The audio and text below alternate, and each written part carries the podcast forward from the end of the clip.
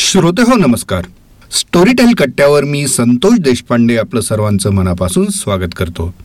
दर आठवड्याला आपण स्टोरी टेलवरती काय येणार आहे या गोष्टींची उलगड करत असतो. आणि आज तीच उलगड करण्यासाठी मी तुमच्यासमोर आलेलो आहे. आजचा पॉडकास्ट खूप वेगळा आहे कारण याच्यात दोन गोष्टी आहेत. पहिल्यांदा तर एक काही वेळात मी तुम्हाला या आठवड्यामध्ये स्टोरी टेलमध्ये काय येणार आहे याची उलगड करून दाखवणार आहे. आणि दुसऱ्या भागामध्ये स्टोरी टेलवर सध्या अत्यंत गाजत असलेल्या एकसष्ट मिनिट्स सिक्स्टी वन मिनिट्स या स्टोरीटेल ओरिजिनलचे लेखक तुषार गुंजाळ आणि पब्लिशर सुकीर्त गुमास्ते यांच्यासोबत मी संवाद साधलेला आहे. तो संवाद. असं हे तुम्हाला उत्तरार्धात ऐकायला मिळेल. तर आता सुरुवात करूया. स्टोरी टेलवरती या आठवड्यात काय काय गोष्टी तुमच्यासाठी आम्ही आणलेल्या आहेत याविषयी. श्रोते हो उद्या एक ऑगस्ट. तर उद्या आपण स्टोरी टेलवरती पहिल्यांदाच गदिमांचं म्हणजेच गजानन दिगंबर माडगुळकर यांचं साहित्य ऐकणार आहोत. होय. शब्द गदिमा नावाने ही सिरीज तुम्हाला ऐकायला मिळेल. दर महिन्याच्या पहिल्या आणि पंधराव्या तारखेला शब्द गदिमा आपल्याला ऐकायला मिळणार आहे. याच्यामध्ये गदिमांच्या कथा दीर्घकथा प्रवास वर्णनं व्यक्तिचित्र असं त्यांच्या गीतलेखना व्यतिरिक्तचं जे साहित्य आहे ते आनंद माडगुळकर यांच्या आवाजात आपल्याला इथं ऐकायला मिळणार आहे. यानंतर तीन ऑगस्टला पाणी पाणी हा एक विलक्षण कथासंग्रह तुम्हाला ऐकायला मिळणार आहे.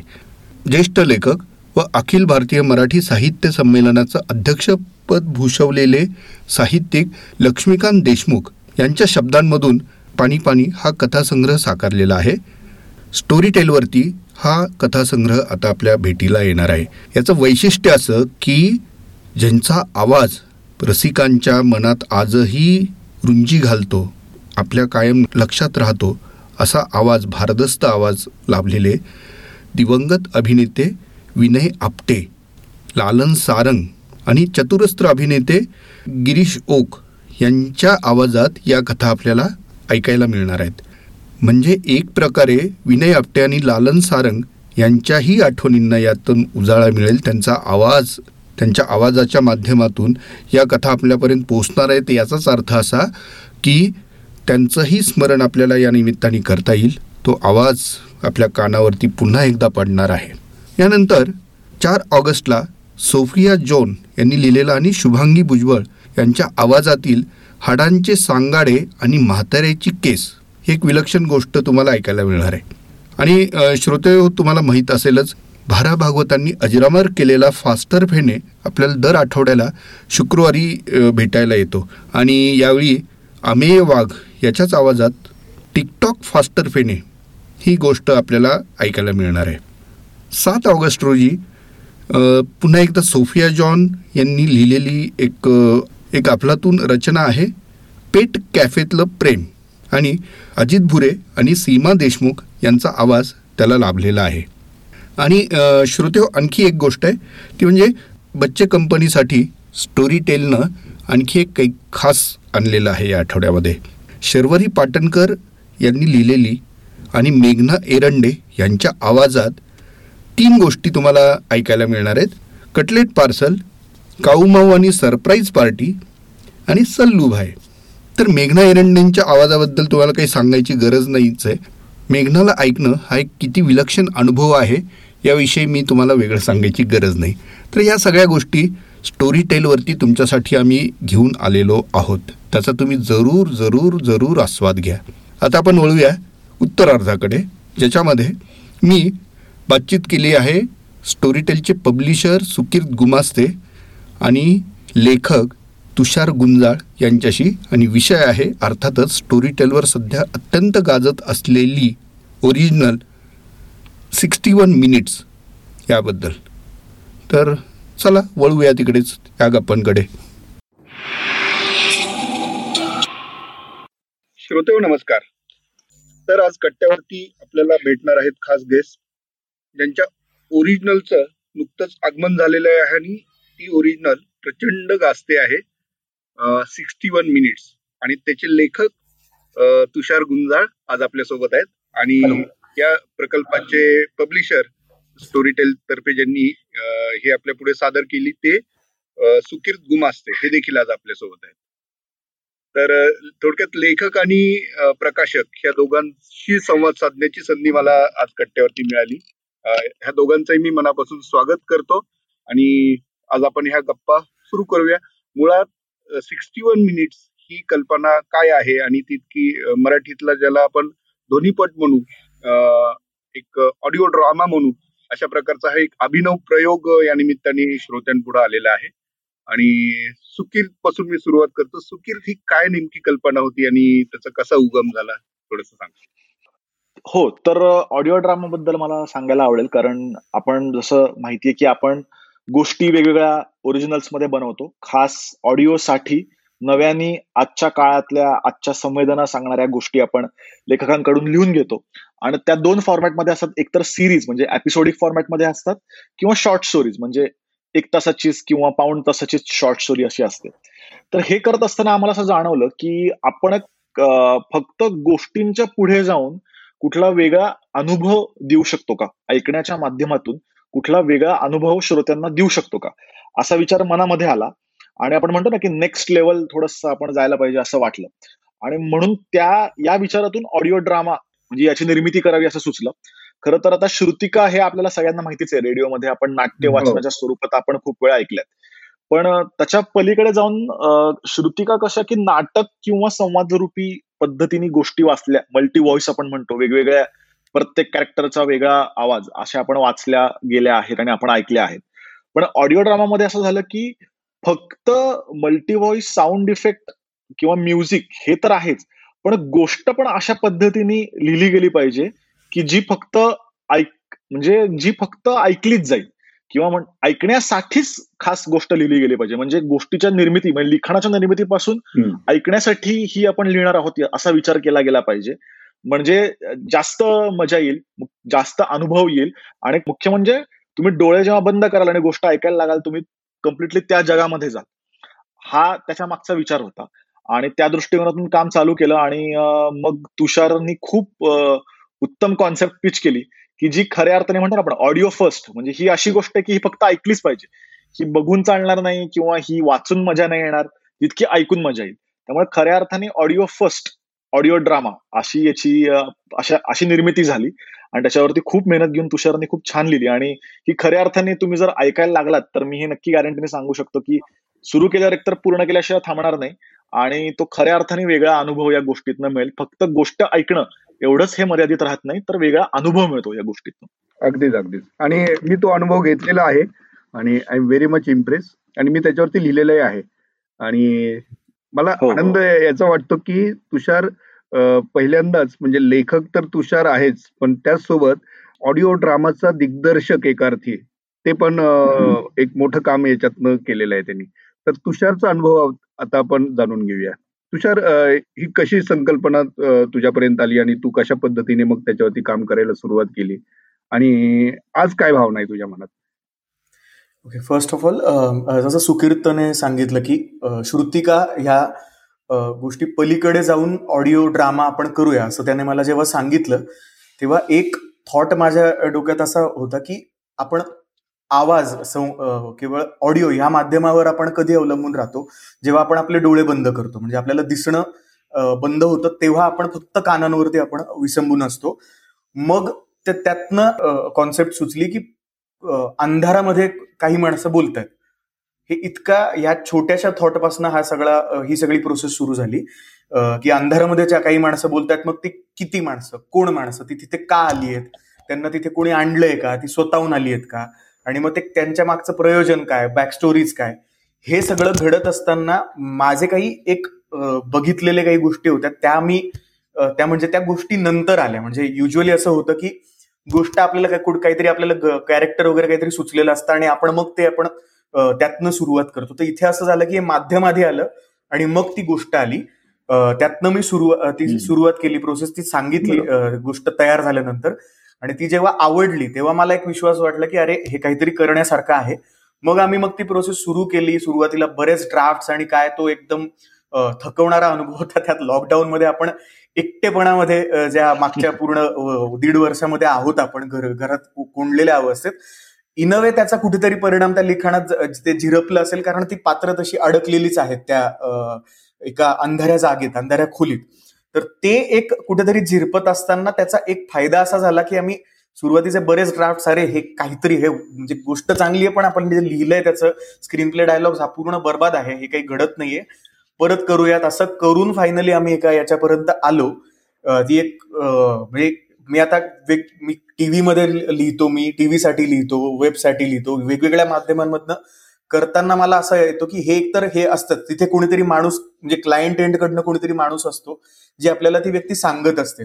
म्हणजे ते ओपन सिक्रेट आहे जे फक्त बोललं जात नाही. ती व्यक्ती बऱ्याचदा हे असेलच असं नसतं. म्हणजे ते तिथून मग बऱ्याचदा अरे काय ते ते सुचवतात वगैरे.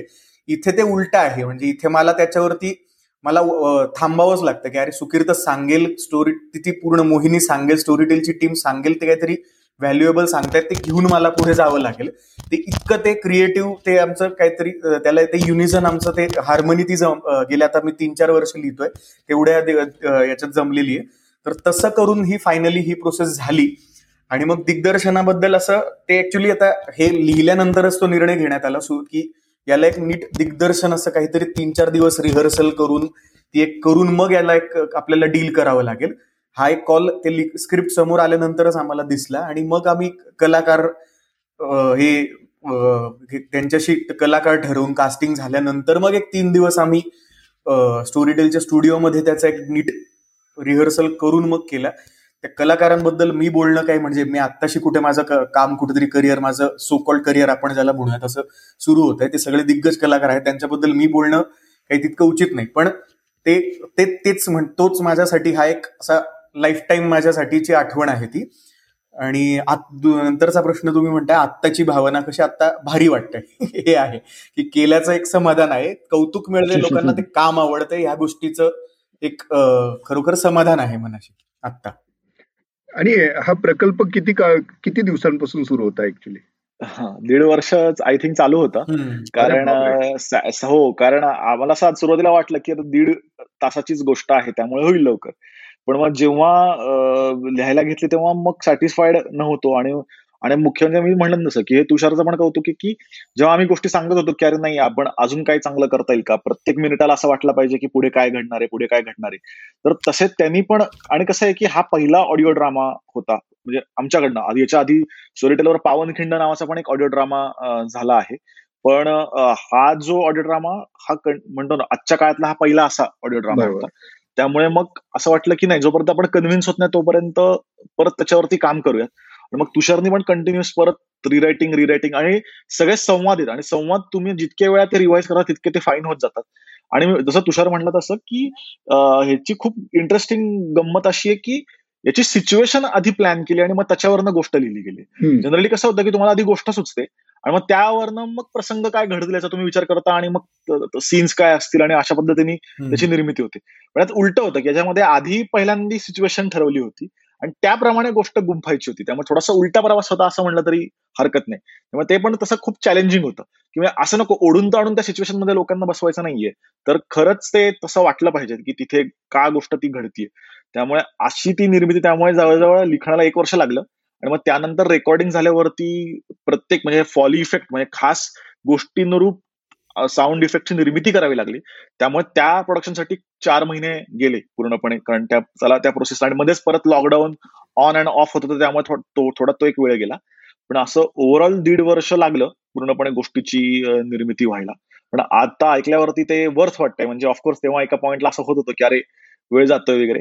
पण मी नक्की हो. सांगू शकेन की आता पुढची गोष्ट अजून सोपी होईल. म्हणजे कारण हे पहिल्यांदाच ट्रायल अँड एरर अशा पद्धतीने आम्ही काम करत होतो.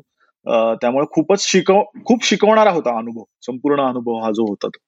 नाही अर्थातच प्रत्येक अनुभव आपल्याला काहीतरी शिकूनच जातो. आणि तुम्ही खूप छान पद्धतीने ह्या गोष्टी सांगितल्या. मला एक प्रश्न असा विचारायचा आहे तुषारला की हे लिहित असताना हे कॅरेक्टरची जी बांधणी आपण करत होतो प्लॉट लिहित असतानाच संवाद असतील किंवा तुझ्या डोळ्यापुढे असं होतं का की माझ्या ह्या कॅरेक्टरला ही व्यक्ती आवाज देणार आहे? म्हणजे इतके दिग्ग दिग्गज कलाकार याच्यामध्ये आता त्यांचा आवाज आपल्याला ऐकायला मिळणार आहे आणि त्यांनी ही पात्र अक्षरशः जिवंत केलेली आहेत म्हणजे उमेश कामत असेल मुक्त असेल किंवा हे सगळे ओंकार गोवर्धन आहे समीर पाटील आहे. ह्या सगळ्यांनी अक्षरशः ही जिवंत केलेली आहेत पात्र. तर लिहित असताना ऍज अ लेखक म्हणून तुझ्या समोर असं काही कुणाची नावं होती का डोळ्यापुढे? नाही हे क्रेडिट खरं त्या कलाकारांचं आहे जास्त जास्त. लिहिताना जे ऍक्च्युली डायलॉग लिखणं चाललं होतं ना आता ही तुम्ही गोष्ट ऐकली आणि ज्यांनी नाही ऐकली त्यांच्यासाठी की हे एका म्हणजे अंधाऱ्या खोलीत घडतंय हे तर आहेच पण हा रिअल टाइम थ्रिलर आहे. म्हणजे त्यातला वेळ आणि आपला वेळ हा सारखाच जातो. याच्यामध्ये अख्खी फिल्म म्हणजे एक सीन आहे. असं नाही की सीन आता कट होऊन नवीन सीन तयार होतो. कट नाहीये याच्यामध्ये कुठे. जे एरवीच्या सिनेमात आपण बघतो एरवी होतं तसं. ट्रान्झिशन्स कटिंग तसं नाहीये काही. तर ते एक संध अख्खा म्हणजे मी दीड तासाचा सीन लिहिणे ही प्रोसेसच इतकी म्हणजे ते लेखक म्हणून थकवणारी पण असते ऍट द सेम टाइम पण शिकवणारी असते. सगळंच एक ते दोन्ही एकाच वेळेला चाललं असतं. त्यावेळेला पहिलं टार्गेट हेच होतं. सुरुवातीला तर असं होतं की हे संपावं काहीतरी चांगलं व्हावं हेच होतं. म्हणून ऑनेस्टली त्या पुढे ते कसं आपलं आधी स्क्रिप्ट चांगलं होऊ दे बाबा हाताशी. कलाकार कोण असतील त्यावरती त्यावरती आपण पूर्णतः नव्यानं विचार करूया. एक स्वतंत्रपणे करूयात आपण बसूयात त्यावरती.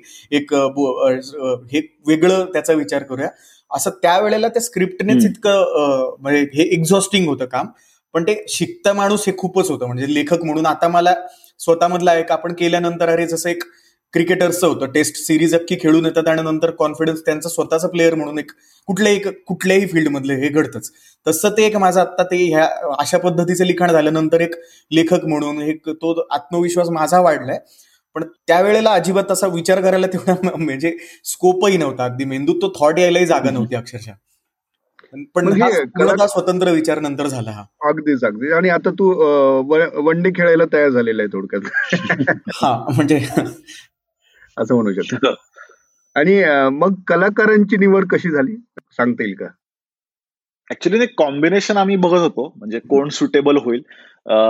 तर आम्ही बऱ्याच कलाकारांविषयी बोलत होतो. परत तेच की अवेलेबिलिटीचा पण मुद्दा असतो. आणि परत तेच होतं की आम्हाला म्हणजे फक्त बाबा आलं रेकॉर्ड केलं आणि गेलं असं नाही. तर जे ज्यांना खरंच गोष्ट आवडेल जे प्रचंड इन्व्हॉल्व्ह होऊन करतील काम असंच आम्हाला शक्यतो हवे होते. तर मुक्ता बरोबर आधी आपण ऍडिक्ट आणि व्हायरस नुकतंच केलं होतं. त्यामुळे तिला पण प्रचंड नवीन गोष्टी खूप आवडतात चांगल्या पद्धतीने. त्यामुळे आम्ही आम्ही मग जेव्हा ठरवलं किंवा मग मुक्ता बरोबर असू शकेल मग उमेश कामत खरं तर आत्ता उमेश कामत आणि मुक्ता बरोबरची सिरियल आली. पण आम्ही आधीच आम्हाला असं वाटलं की योगा योगा योगा हा तर त्यावेळेस आम्हाला वाटलं आणि झालं असं की आधी आम्ही कॉन्सेप्ट म्हणजे ती स्क्रिप्टचा पहिला सीन मी पाठवला. मुक्ता बर्वे असेल किंवा उमेश कामत आणि मग तुषार पण आता बराच चित्रपट सिरियल आणि वेबसाठी लिहितो त्यामुळे त्याचा पण एक सर्कल छान कलाकारांचा आहे. तर त्याच्या डोक्यात पण उमेश कामत आणि असं आल्यावरती. आणि ज्यांना ज्यांना आम्ही पहिला सीन पाठवला त्या सगळ्यांना कडनं लगेच होकार आला. कारण त्यांना हे खूप इंटरेस्टिंग वाटलं सगळं. मुक्तावरनी पण वाचत्या वाचता ती मला म्हणली की नाही मला हे करायला आवडेल. म्हणजे बाकी कुठल्याही गोष्टी न बोलता म्हणजे ती मला म्हणली की मला पहिलं करायला हे आवडेल.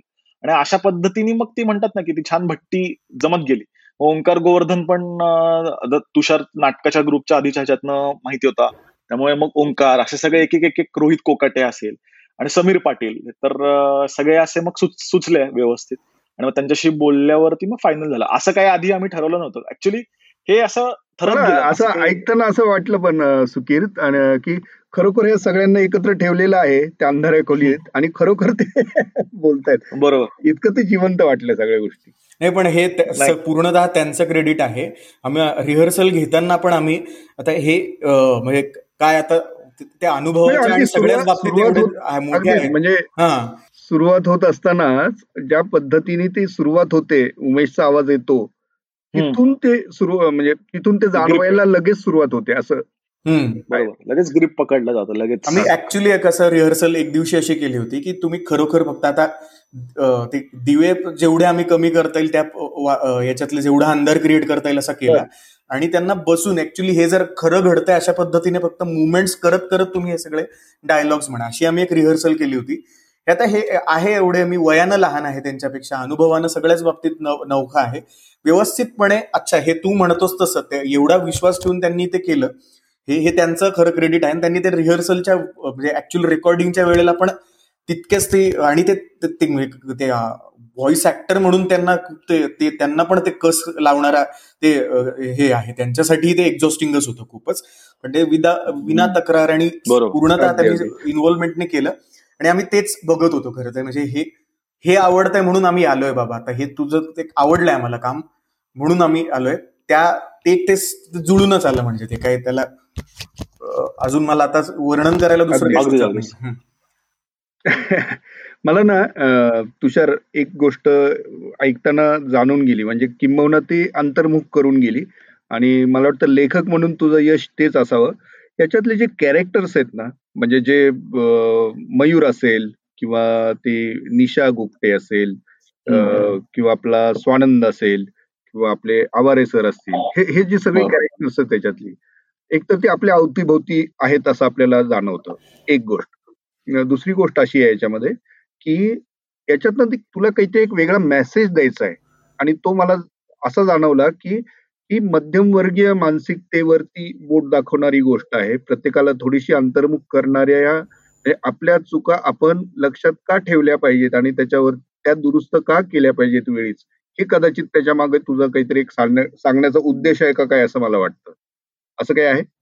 मी ऍक्च्युली त्याविषयी जर बोलायला लागलो ना थोड्या डिटेलमध्ये तर तो शेवटचा सस्पेन्सबद्दल थोडं काहीतरी रिव्हील करण्याची मला भीती वाटते. म्हणून मला आता मला आय डोंट नो कसं हा. पण एक होतं की जे लचके तोडण्याची वृत्ती असते ना मग ती कुठल्याही आता म्हणजे ते हे आता मध्यमवर्गीय मानसिकतेवरती बोट तुम्ही म्हणाला ते त्यातला एक भाग नक्कीच आहे. पण तो नक्की काय म्हणजे असं त्यांना नावं ठेवण्यात तर रस नाहीये मला पण तो का आहे? तर त्या याच्यामध्ये आपण ज्या व्यवस्था बनवून ठेवतो आणि म्हणजे ज्या शतकानुशतक त्या व्यवस्था बनलेल्या आहेत त्यामध्ये कोणाचा तरी बळी दिला जातो. त्यामध्ये व्यवस्थेमध्ये कोणी त्याचं कोणाचा तरी बळी कोणीतरी व्हिक्टिमाइज होतं त्या व्हिक्टिमायझेशनबद्दल बोललं जात नाही बिकॉज आपण व्यवस्था मोठ्या करून ठेवल्यात. त्याबद्दल आणि मग ते या सर्व मग जाती व्यवस्था एक ही सिस्टीम झाली जेंडरची एक व्यवस्था एक सिस्टीम झाली मग तुम्ही वर्ण व्यवस्था सर्व पद्धतीच्या मग तुम्ही त्याच्यात होमोसेक्शुअल लोकांना जागा नाहीये. त्याच्यामध्ये ह्या अमुक रंग तुम्ही काळ हे असाल त्यांना जागा नाहीये. तुम्ही त्या आणि नाही बरं वेगळं जागा तर नाहीच नाही त्यांना त्यांच्या असण्यावरनं लचके तोडलेच जातात त्यांचे. त्यावरनं डिस्क्रिमिनेट केलं जातं. हे जे आहे याच्या मुळाशी काय येतं की माणूस म्हणून आपण एखाद्याचं माणूस म्हणून नाकारतो आपण. तर ते मला कुठंतरी ते म्हणजे कुठल्याही डिस्क्रिमिनेशनचं म्हणजे आपण स्त्रीला जेव्हा कमी लेखतो तेव्हा आपण तिचं तेच नाकारतो हे जे होतं मला ते कुठंतरी जा माझ्या कुवतीनुसार माझ्या बुद्धीनुसार मला जेवढं जाणवलं तेवढं मी तिथे त्यामध्ये ते त्या डिस्क्रिमिनेशन आणि त्या लचके तोडण्याच्या मनोवृत्तीवरती मला एक काहीतरी बोलायचं होतं. हा. आणि ते रादर म्हणजे नुसतं आता मी मी कोणीतरी भारी आहे आणि मी तुम्हाला आता संदेश देईन. असं न करता म्हणजे तसं करायला गेल्यानंतरच ते कारण आपल्याला अशा पद्धतीचं ऐकायची सवय नसते. मुळात ते आपण रिपेल होतो. कोणी आपल्याला असं उद्देशपर डोस पाजायला लागले तर? मला ऍक्च्युली एक कमेंट अशी होत आहे आता. ऍप वरती पण ती कमेंट आहे त्याच्या गोष्टीच्या खाली की हे सत्य घटनेवर आधारित आहे का? आणि ती मला खूप छान कॉम्प्लिमेंट वाटते की आता इतकं जेन्युन वाटतंय लोकांना की हे खरंच घडलं आहे का? असं वाटतंय. आणि जसं तुषारनी सांगितलं की लचके तोडण्याची मानसिकता तर त्याच्या पुढे मला असंही वाटलं की बऱ्याच वेळा असं होतं की आपण आपल्या ध्येयापोटी किंवा ध्येय असं मी म्हणणार ना ध्येय थोडस उदात्त होतं नाही म्हणलं तरी आपल्याला आयुष्यात काय मिळवायचं याभोवती आपण इतके केंद्रित होतो की त्यावेळेस ते मिळवताना आपण दुसऱ्याचं काय पद्धतीचं नुकसान करतो किंवा आपण दुसऱ्याच्या दृष्टिकोनातून शून्य विचार करतो. आणि म्हणतो ना की ते कधी कधी जाणून बुजून नाही कोलॅटरल डॅमेज म्हणतात. कधी कधी अजाणतेपणे सुद्धा आपण खूप चुकीच्या गोष्टी करतो आणि त्याला आपण स्वतःच जस्टिफाय करत जातो त्या गोष्टी. आणि हे नकळत घडतं. म्हणजे याची सुरुवात अगदी म्हणजे मला जास्त पैसे कमवायचे त्यामुळे मी टॅक्स बुडवणार देशाचा. इथपासून ती सुरुवात आहे. म्हणजे इतक्या छोट्यापासून ते थेट कोणाचं तरी आयुष्य तुम्ही थेट हॅम्पर करता इथपर्यंत ते सगळं जातं. आणि ते मुळात म्हणजे ते आपण जस्टिफाय करतो स्वतःलाच. छान आपण स्वतःचं समाधान करून घेतो आणि त्या छोट्या बबलमध्ये आपण आयुष्यभर की नाही हे गरजेचंच होतं. हे काय मी जे केलं ते काही चुकीचं नाही केलेलं.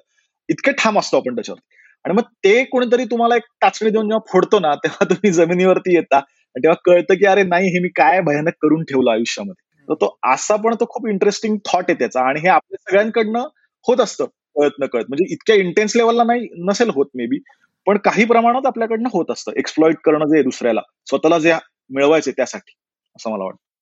आणि मला अजून एक गोष्ट सुखीर जाणवली की याच्यामध्ये ना कुठे नॅरेशन नाहीये. हे हो. संवादातूनच पूर्ण उलगड आहे सगळ्या गोष्टी बरोबर बरोबर तर हे सुद्धा एक लेखक म्हणून मोठं चॅलेंज असेल तुषार नाही का हो हेच जे श्रुतिका किंवा जे अभिवाचन होतं ना जे स्क्रिप्टचं अभिवाचन त्याच्या हो. पलीकडे जाऊन जे तो एक तो एक आम्ही सुरुवातीलाच एक निर्णय घेतला ना की हे केवळ ते असं त्या संवादांमधनं ही गोष्ट अंधारामध्ये घडते तर ती तशीच वाटावी या माध्यमासाठीच ती घडते तसंच त्या पद्धतीनेच लिखाण करणे हा एक हे घडत गेलं ते त्या प्रोसेसमध्येच की हे नसेलच म्हणजे म्हणून तो एक ट्रान्झिशनच नसणे. सीन मध्ये ट्रान्झिशनच नाहीये सीन कटच नाहीये. तो एक सलग आहे. मग ते सगळं संवादातनच होणार. मग ते एका पाठोपाठ एक त्यातनच उभं राहणार सगळं नाट्य. नाही ते नाट्याने खूपच सुरेख पद्धतीने आणि अत्यंत इम्पॅक्टफुल प्रभावीपणे ते उभं राहिलेलं आहे. आता मला आता तुमच्या दोघांचे थोडेसे रोल चेंज करायचे म्हणजे असे त्या दोघांमध्ये नित्य संवाद त्या प्रकल्पाच्या वेळेस होत होता. पण यावेळी प्रकल्प किंवा हा जो हे जे पुस्तक आहे किंवा हे जे ओरिजिनल आहे ते आता आल्यानंतर सुकीरच्या मनात अशा काही दोन तीन गोष्टी आहेत ज्या त्याला तुषारला बोलायच्या आणि त्याने आतापर्यंत बोलला नव्हता.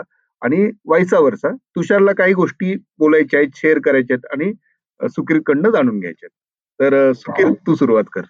नाही मग उलट मला तर असंच विचारायला आवडेल की बाबा ड्युरिंग प्रोसेसच्या दरम्यान पूर्णपणे की मी म्हणलं तसं की आपण खूप ते मिळवण्याच्या मागे असतो त्यामुळे आपल्याकडनं नकळत चुका होत असतात. प्रोसेस प्रोसेसमध्ये आमच्याकडनं चुका होईल झाल्या असतील. की ज्या त्याला खूप इरिटेटिंग झाल्या आणि ते होऊ शकतं. आणि मला असं वाटतं की मी काय म्हणतो की पब्लिशर आणि लेखकाचं नातं हे म्हणजे डॉक्टर पेशंट पब्लिशर आणि लेखक आणि वकील आणि यांचं नातं इतकं पारदर्शक असलं पाहिजे की काही गोष्टी नाही स्पष्टपणे सांगितल्या पाहिजेत. त्यांनी पुढचे प्रोजेक्ट अजून छान होतात. तर असं तुला वाटतं का तुषार की काय गोष्टी आपण म्हणजे प्रोसेसमध्ये कारण मला माहितीये की ऑफकोर्स आता आम्ही एका पॉइंटला बसून बदलायला सांगणं आणि ते खरंच त्याच्यावरती काम करणं हे खूप त्रासदायक आणि ही प्रोसेस कशी त्रासदायक होती म्हणजे आता खूप छान दिसतीये ती पण ती पेनफुल प्रोसेस होती नाही म्हणलं तरी. तर म्हणलं तुला काय अशा गोष्टी परत बदलाव्याशा वाटतील का? की ज्या पुढच्या प्रोसेसच्या वेळेस आपण नक्की लक्षात ठेवूयात ज्या अजून बेटर करूयात असं असं मी विचारेन तुला. लिखाणाच्या या प्रोसेस दरम्यान आमच्याकडनं. अच्छा ऍक्च्युली आपण बोललो याबद्दल आपण की हे आणि ते आपलं हीच चर्चा झाली होती त्यावेळेला की हे आपलं पहिलं वहिलं काम होतं हे आणि आपण ते मिळून सगळं ते ट्रायल अँड एरर बेसिसवरती आपण काम केलं ते. सो ते मला ते नाही तसं काही वाटत नाही मला कारण ते आपलं झालंय बोलून की ते घडत सगळं हेच शिकतंय आणि मुळात ते मी लेखक म्हणून आणि मुळात माझा एक होता असं की मी कॉन्फिडन्स थोडा एकूणच कमी आहे सगळ्याच बाबतीमध्ये. त्याचा फायदा एक लिखाणात असा होतो की मी कधीच असा अरे मी लिहिलंय म्हणजे भारी असं माझात मी कधी जात नाही थँकफुली त्याच्यामुळे कोणी काही फीडबॅक दिलं तर ते ऐकावं छान त्याचं काय म्हणतोय ते ऐकावं हे माझ्याकडनं होतं.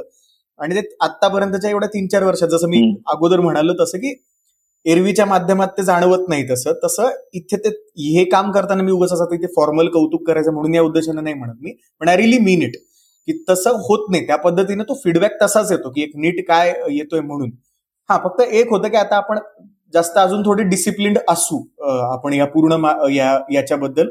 जो एक दीड वर्षाचा काळ लागतो तो आपला जरा एक हे होईल. म्हणजे आणि रिरायटिंग ते होतच राहणार. जर ते पूर्ण फसलेलं असेल त्याला काही हा ते काय त्याला अर्थ नसतो म्हणजे त्या स्क्रिप्टला तसंच घेऊन जाण्यात पुढे उगाच ते वाईट जर असेल स्क्रिप्ट ते बदलावंच लागेल पूर्णतः.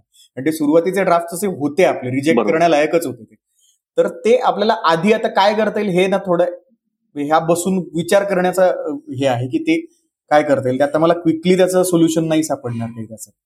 पण थोडक्यात म्हणजे अजून डिसिप्लिन किंवा अजून अजून प्लॅन गोष्टी आपण केल्या तर बेटर होईल. म्हणजे लवकर होतील गोष्टी असं. हा एवढंच आहे. पण ते म्हणजे नक्की काय करायचं? अमुक अमुक स्टेप वन स्टेप टू असं ते जर आपल्याला बस विचार करण्याची गोष्ट आहे. हा.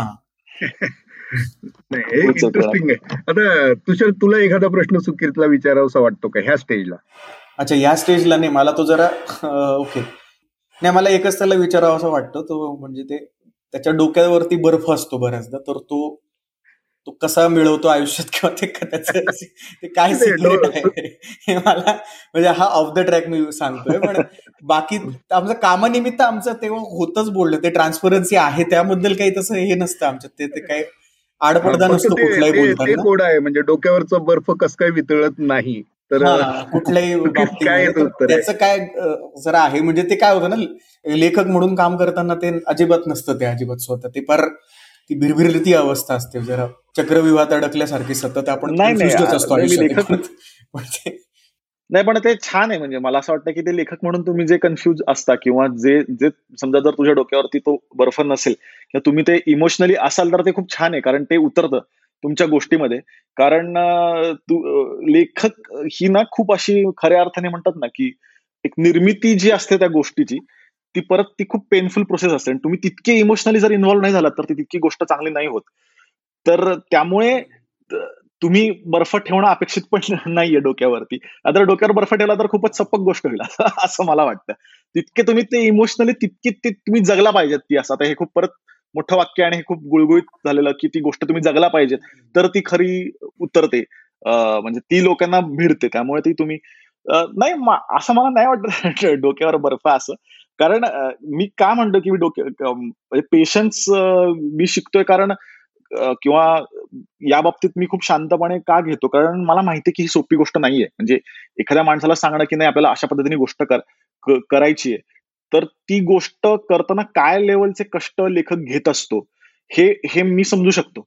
त्यामुळे एखाद्या गोष्टीला जर वेळ लागला किंवा एखादी गोष्ट जर मिळत नसेल तर ती तर ती मिळत नाहीये तर ती अशी फोर्स करून किंवा नियम ठरवून कधीच मिळत नसते. तर ती एकमेकांना सामंजस्यानेच ती शोधायची असते. आणि हे समहाऊ मी कुठेतरी नाटकात असल्यामुळे मी त्या नाटकात ते संस्कार असल्यामुळे मी ते प्रोसेस अनुभवलेत प्रत्येक. आणि त्यावेळेस हे जाणवलंय की असं नाहीये की एखादी गोष्ट म्हणजे कुठलाच लेखक जगातला म्हणजे खूप वाईट लिहिणारा पण असेल एखादा.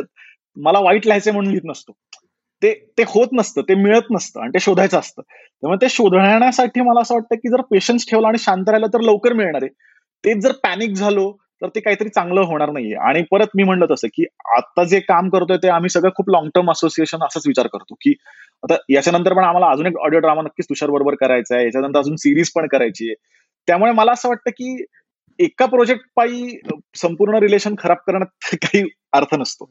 त्यामुळे तुम्ही खूप ते शांततेमध्ये या गोष्टी घेतल्या पाहिजेत. आणि शांततेमध्येच मला तेच वाटतं की शांत झालं कीच गोष्टी सुचतात.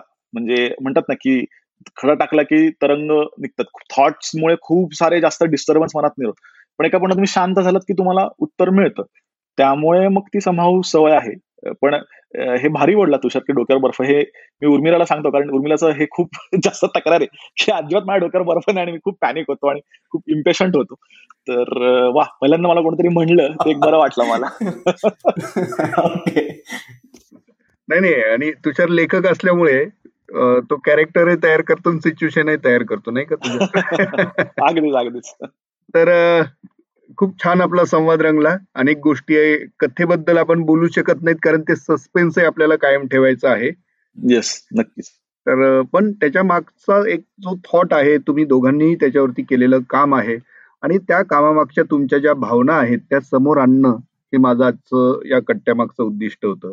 आणि ते बऱ्याच अर्थी सफल झालं असं मी म्हणू शकतो. कारण इतका छान संवाद आपल्यात रंगला आणि तुमच्या दोघांच्याही रोलमध्ये ज्या काही गोष्टी दडलेल्या आहेत आणि एकमेकांप्रती तुम्ही काय विचार करत होतात हे या निमित्ताने सर्व श्रोत्यांनाही कळेल आणि ते त्यांना अधिक कधी उत्तम पद्धतीने कळेल जेव्हा ते ही गोष्ट ऐकतील. सिक्स्टी वन मिनिट्स ऐकतील. तेव्हा आजचा आपल्या गप्पांमागचा एक गप्पात दडलेलं जे गुपित आहेत वेगवेगळी ती त्यांना नक्कीच कळतील. तर तुम्ही दोघांनी वेळ काढलात आणि कट्ट्यावरती आलात त्याबद्दल तुमचं मनापासून आभार. धन्यवाद. थँक्यू थँक्यू धन्यवाद.